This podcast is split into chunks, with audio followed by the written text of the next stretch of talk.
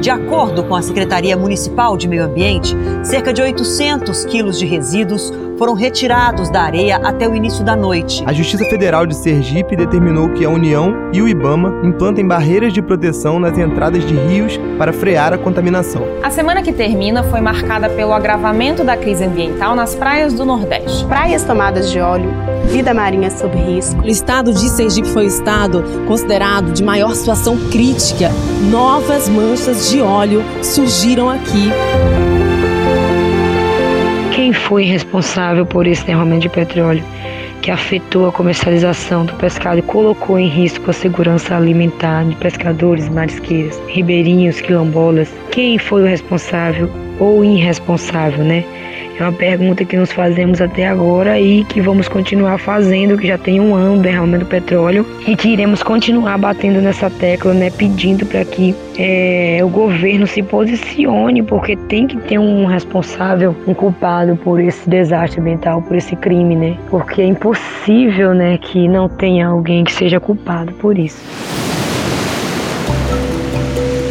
Abrimos este quinto episódio do Ondas da Resistência com os questionamentos de Lilian Santana, pescadora da comunidade de Campinhos, da Reserva Extrativista de Canavieiras, no extremo sul da Bahia. Quem foram os responsáveis? Um ano depois, é o que perguntam Lilian e os milhares de mulheres e homens que tiveram as suas vidas completamente alteradas pelo derramamento de petróleo na costa brasileira. E, infelizmente, esse não é o único questionamento sobre o fato que o Ministério Público Federal qualificou como o maior desastre ambiental da história do litoral brasileiro. É sobre algumas dessas perguntas, ainda sem respostas, que conversamos neste episódio. Onda, palavra feminina. Cada uma das elevações formadas nos mares, rios, lagos, pelos movimentos de vento e de marés, água que se agita e se eleva, que aflui, se espalha. Onda. Pode ser também grande quantidade ou afluência de pessoas, movimento, força, agitação. Resistência, palavra feminina. Ato ou efeito de resistir, propriedade de um corpo que reage contra a ação de outro corpo, capacidade de suportar e enfrentar. Ondas da resistência. Mulheres que se agitam, se elevam, se espalham. Mulheres que resistem, que enfrentam. No podcast Ondas da Resistência, dialogamos sobre o impacto do derramamento de petróleo na costa brasileira e como os diversos povos e comunidades tradicionais atingidas estão enfrentando a pandemia de covid dezenove. Essa é uma produção coletiva de movimentos e entidades da sociedade, coordenada pela Intervozes, Coletivo Brasil de Comunicação Social, com financiamento da Fundação Heinrich Böll. Eu sou Tâmara Terço, jornalista e integrante da Intervozes. Eu sou Mariellen Crisóstomo, integrante da Coordenação Nacional de Articulação das Comunidades Negras Rurais Quilombolas, a CONAQ, e convido você, ouvinte, para entrar nessa onda que embala vozes plurais dos territórios brasileiros. Vamos navegar! Ondas da Resistência. No embalar das águas, no vai-vem das informações, na existência das vozes, na sabedoria dos modos de vida,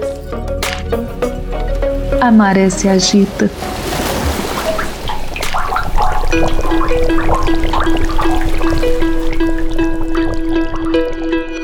De acordo com o balanço divulgado pelo Ibama, mais de mil e treze localidades foram diretamente atingidas pelo derramamento de petróleo na costa brasileira. Cerca de cento e trinta municípios dos nove estados do Nordeste, mais o Espírito Santo e Rio de Janeiro, registraram manchas de petróleos em praias, mangues, rios e áreas de proteção ambiental. E esses números não param de aumentar, Tâmara. Em julho deste ano, apareceram manchas do mesmo material em novos lugares, além da reaparição em locais onde não havia mais vestígios visíveis da substância tóxica. Essa situação toda é muito triste, Marielle. E quando falamos em áreas atingidas, falamos também de povos e comunidades tradicionais que vivem e tiram seus sustentos desses locais. Gente de carne e osso, que um ano depois acumulam os problemas do derramamento de petróleo com a ausência da assistência nesse período de pandemia. A professora Cristiane Senhorinha, da Universidade Federal de Sergipe, que trabalha com as comunidades costeiras de Sergipe e na Bahia, apresenta um panorama dessa situação. São centenas de povos e comunidades tradicionais que tiram seu sustento das águas e dos mangues que foram contaminados por aquela substância que vários estudos comprovaram ser altamente tóxica, inclusive cancerígena. No Programa de Educação Ambiental com Comunidades Costeiras, o PEAC, que acompanhamos noventa e cinco comunidades dos dez municípios do litoral de Sergipe e mais Conde de Jandaíra, na Bahia, todas as comunidades foram afetadas, tanto do ponto de vista da saúde, quanto da queda drástica de renda pela impossibilidade da pesca, pela queda do turismo. E são comunidades que já viviam em condições de vulnerabilidade socioeconômica e, como grande parte das pessoas afetadas eh, não receberam auxílio governamental por conta do derramamento de petróleo, se intensificou a pobreza nestas comunidades. E é nesta condição de agravamento de pobreza que estas comunidades são afetadas pela pandemia da covid dezenove agora em dois mil e vinte. Portanto, para os povos e comunidades tradicionais da zona costeira, é, a quarentena já dura um ano devido ao derramamento de petróleo. Esse agravamento da pobreza que nos falou Cristiane é, de fato, algo muito preocupante. Algumas pesquisas apontam que, caso não haja uma mudança profunda na política dos governos nesse momento de pandemia, no sentido de priorizar os segmentos mais vulneráveis, teremos um crescimento da pobreza extrema e das desigualdades no país. E Marielle, em decorrência do derramamento de petróleo, alguns dos maiores impactos foram na comercialização dos produtos e também na saúde das marisqueiras, pescadoras e pescadores. Quem nos fala sobre isso é Lilian, da comunidade de Campinho, da Resex de Canavieiras. Na comercialização do pescado, logo quando aconteceu o derramamento do petróleo, foi muito triste de, de ver, né, a queda do preço do pescado, né? As pessoas buscar mercado para vender e não ter para quem vender porque as pessoas estavam com medo do pescado estar contaminado, e a corrida excessiva dos atravessadores em menosprezar, né, e diminuir, inferiorizar a produção pesqueira, dizendo que poderia estar contaminado e que não, poder, não, não, não ia talvez conseguir venda do pescado para outros mercados, só para os pescadores e marisqueiros vender a um baixo preço, né? Ana Paula Santos, pescadora da Área de Proteção Ambiental Costa dos Corais, maior unidade de conservação costeiro-marinha do Brasil, também nos diz sobre alguns dos impactos do derramamento de petróleo. Os impactos paralisou a vida das pescadoras e gerou várias consequências, vendo a diminuição do pescado, a queda da venda do pescado, e também colocou em risco a saúde das nossas pescadoras, né? É, muitas pescadoras, assim como pescadores também, que foram as primeiras pessoas que tomaram a iniciativa de, da retirada do petróleo da praia, sem nenhuma proteção. Então, até hoje, muitas dessas nossas mulheres aqui da região têm problemas de saúde por conta desse contato direto com o, o petróleo, né?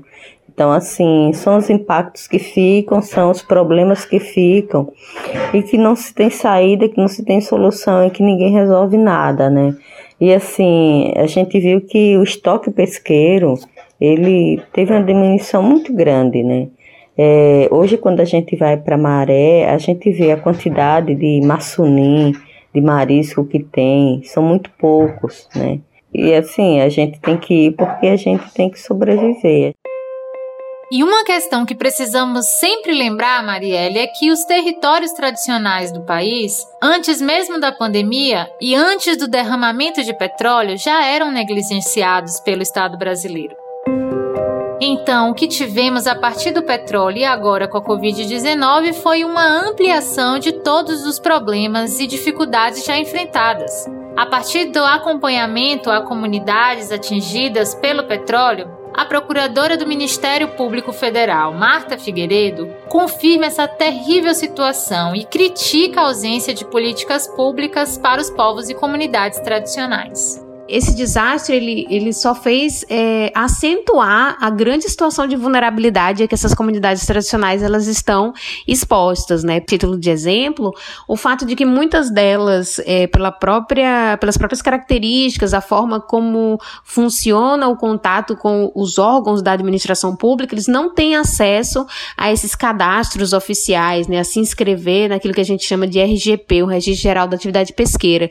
E num momento de grande dificuldade que foram a chegada dessas manchas de óleo aqui, onde eles não só se expuseram diretamente ao risco de contaminação, porque continuaram por uma própria imposição da necessidade trabalhando, né, com, com o risco de ter um, uma doença, um, um, um dano grave para a saúde, mas também eles continuavam consumindo o produto dessa pesca e dessa mariscagem, não conseguiam também fazer com que é, esse produto escoasse, né, eles não conseguiam mais vender, porque a população tinha receio de consumir um produto contaminado. E nesse momento, quando houve a instituição pelo governo federal de um benefício chamado auxílio emergencial, uma grande parte de, de, dessas comunidades tradicionais não, não conseguiram acesso a esse auxílio. Por quê? Justamente porque eles não tinham, muitos deles não tinham o cadastro de forma regular. E isso já era um problema que, que vinha se estendendo durante muitos anos, né? A falta de atualização dos cadastros, a falta de acesso a esses órgãos, a dificuldades que são impostas pela burocracia, enfim, uma série de, de ausências em termos de políticas públicas específicas para essas comunidades e que é, nesse momento, que a gente pode chamar de um momento de crise, que é o, o momento do desastre ambiental, elas apenas se acentuaram e ficaram muito mais visíveis. Não pode apenas deixar nas mãos dos estados, não. Isso é um prejuízo gigantesco para a natureza, para a economia, para o Brasil de uma forma geral, pelo amor de Deus. Estados e municípios criticaram a falta de apoio do governo federal no combate ao óleo, que ameaça o potencial turístico da região. Os riscos de contaminação no pescado em decorrência ao derramamento de óleo causam preocupação em entidades ambientais no impacto à cadeia alimentar e na economia, afetando principalmente ao trabalhador de pesca artesanal. Os efeitos do derramamento de petróleo nos territórios pesqueiros foram ainda mais graves pela opção do governo federal de não garantir os direitos e minimizar os impactos. Essa é a denúncia das pescadoras Lilian e Ana Paula.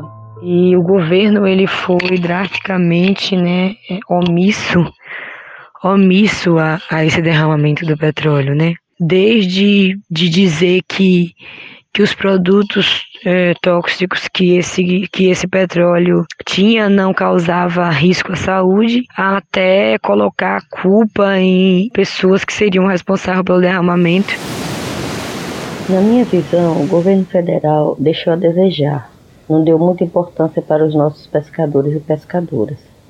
O descaso foi grande. A exemplo disso foi o auxílio emergencial, que a maioria É, dos atingidos pelo derramamento do petróleo não foram beneficiados.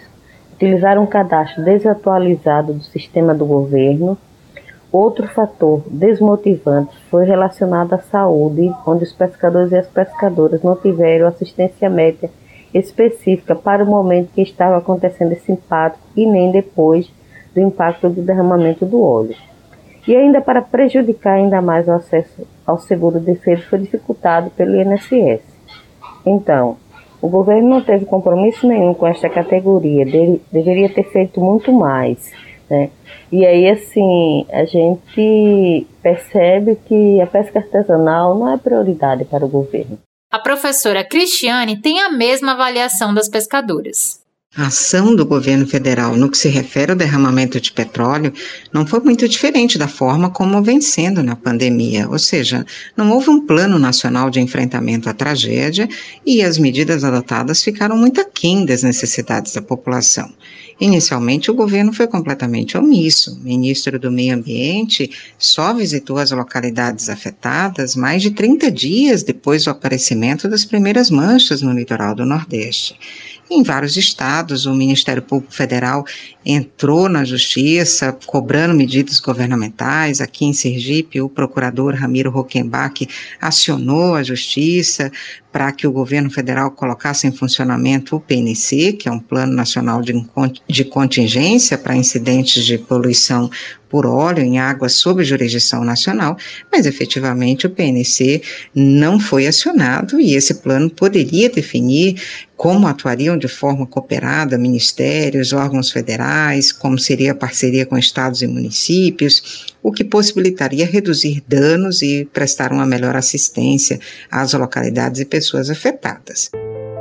A procuradora Marta Figueiredo nos conta algumas dessas ações do Ministério Público Federal citadas por Cristiane.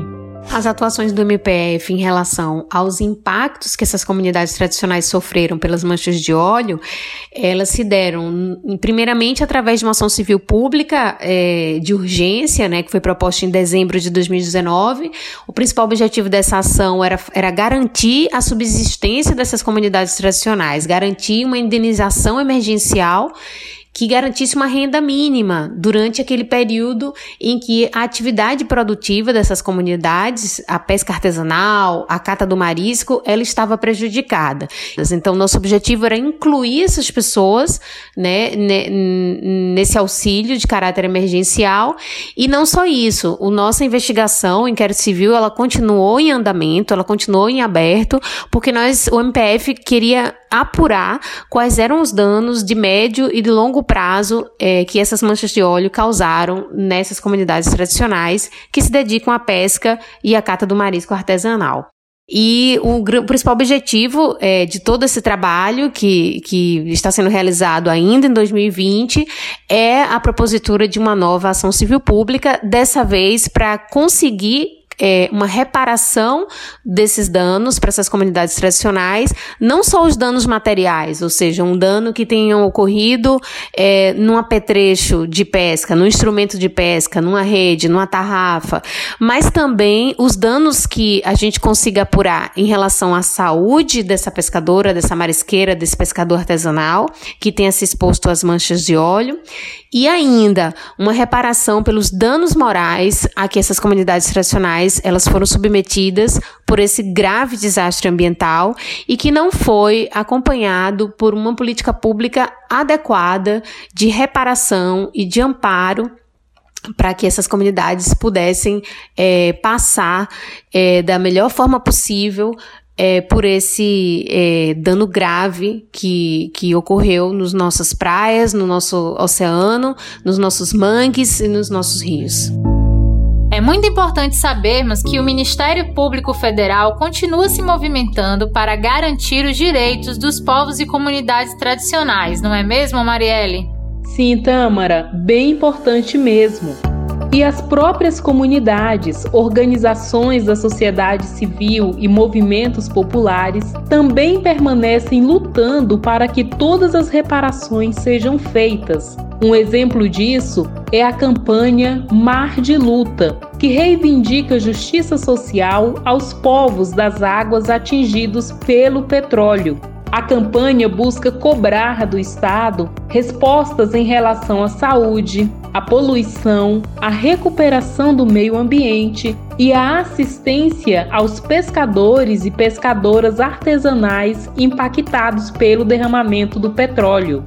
São também objetivos da campanha: informar a sociedade em geral sobre o impacto do derramamento de petróleo, aprofundar o levantamento de dados sobre o duplo impacto da pandemia e do petróleo nas comunidades pesqueiras, promover denúncias internacionais e realizar incidências políticas para que sejam revelados os verdadeiros culpados pelo vazamento de petróleo. É muito difícil a gente, que estamos nas comunidades, que acompanhamos de perto, ver que no momento desse, de um ano de, de, desse impacto, não tem pessoas responsabilizadas por esse crime, né? É muito difícil para a gente é, encarar isso como se fosse simples, né? como se estivesse acontecido e acabou. Então nós estaremos aqui para dizer que isso não cairá no esquecimento, que essa sujeira não irá para debaixo do tapete. É com essa afirmação de Lilian de que o derramamento de petróleo não cairá no esquecimento e que as comunidades e povos tradicionais continuarão em luta que encerramos este episódio do Ondas da Resistência. Agradecemos você que nos acompanhou até aqui. E continue nos acompanhando pelo site ondas da resistência ponto org. Sigam também as redes sociais da campanha Mar de Luta. E para finalizar, ouviremos um trechinho do hino da campanha Por Territórios Pesqueiros, lançada em dois mil e doze e atual. Até a próxima!